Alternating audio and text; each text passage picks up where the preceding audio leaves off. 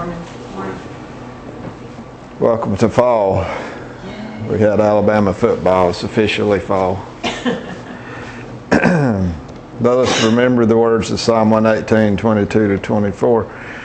The same stone that the builders rejected has become the chief cornerstone. This is the Lord's doing, and it is marvelous in our eyes. On this day the Lord has acted. Let us rejoice and be glad in it.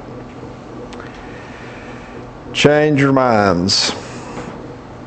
The final verse of the gospel reading today was Matthew chapter 21, verse 32. In the ESV, it reads, For God came to you in the way of righteousness, and you did not believe him. But the tax collectors and the prostitutes believed him. And even when you saw it, you did not afterward change your minds and believe him. In this short parable, Jesus tells about two sons.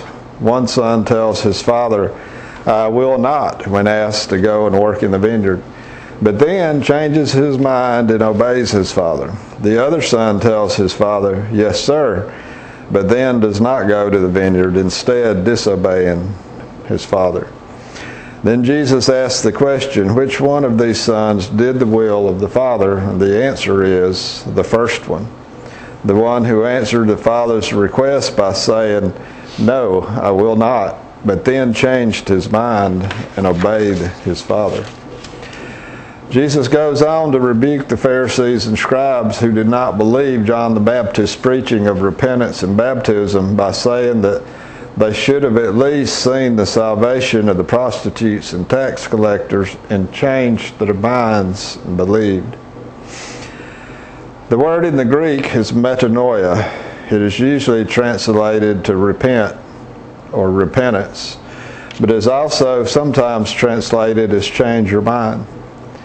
As I read from the translation in the gospel book today, it, that verse could, is sometimes translated, and when you saw it, you did not afterward repent, repent and believe him. In the ESV is you did not afterward change your minds and believe him. We often think of the word repent to mean to turn away from your sin or to turn around to change directions. And it is all of these things, but it is also to change your mind. I believe that much of the internal conflict we face is the result of not fully changing our minds. It's not, it's because we fail to really go all in to trust Jesus for our salvation and to trust God to meet every need here in this life.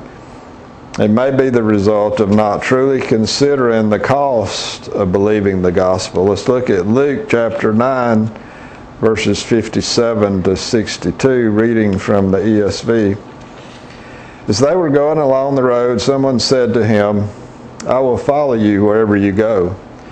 And Jesus said to him, Foxes have holes and birds of the air have nests, but the Son of Man has nowhere to lay his head. To another he said, Follow me. But he said, Lord, let me first go and bury my father.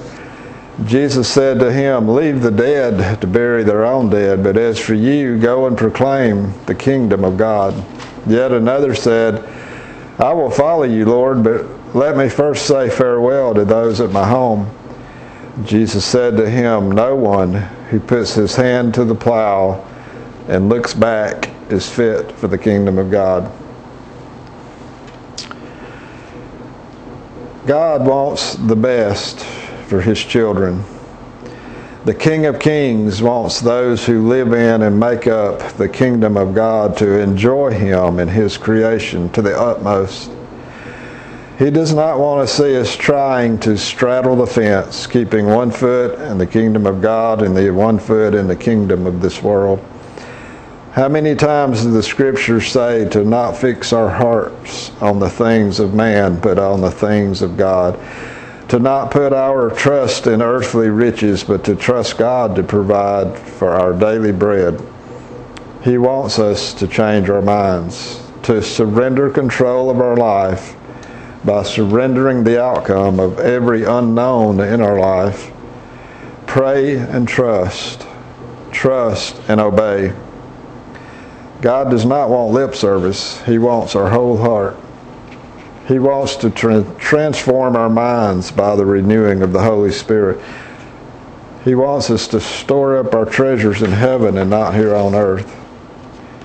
When we look not to our own, when we look not to our own interest, as Brian read from the reading from Philippians, and we, but we look to the interest of others, we store up treasures in heaven. When we strive together for unity, to be of the same mind, we store up for ourselves treasures in heaven. When we count others as more significant than ourselves, we store up for our, ourselves treasures in heaven. When we treat others with love, dignity, and respect, even when they're not present, and how we talk about them and pray for them, we store up for ourselves treasures in heaven. Whenever we follow any of the commands and teachings of Christ, instead of going the path of least resistance, we are storing up treasures for ourselves in heaven. Whenever we read the words, the scriptures, and the New Testament, it is referring to the inspired books we now refer to as the Old Testament because the New Testament obviously was not in existence or recognized as Scripture when those words were being penned. All through the Old Testament, we are told the Lord seeks those who are wholehearted. We find scriptures that teach God wants us to praise Him with our whole heart, to seek God with all of our heart to obey Him with our whole heart, to serve Him with all of our heart, to repent with all of our heart, to love the Lord with all of our heart, mind, and soul and strength, to rejoice with all of our heart, and to give thanks with all of our heart. And it makes clear that actions done without all of our heart being in it are not acceptable to Him. He always sees our heart and its motives. James opens his letter to the church with this admonition to be wholehearted in James chapter 1 verses 6 to 8. But let him ask in faith with no doubting. For the one who doubts is like a wave of the sea that is driven and tossed by the wind. For that person must not suppose that he will receive anything from the Lord. He is a double minded man, unstable in all his ways. So we affirm that the Lord always has grace for us. He sees us where we are.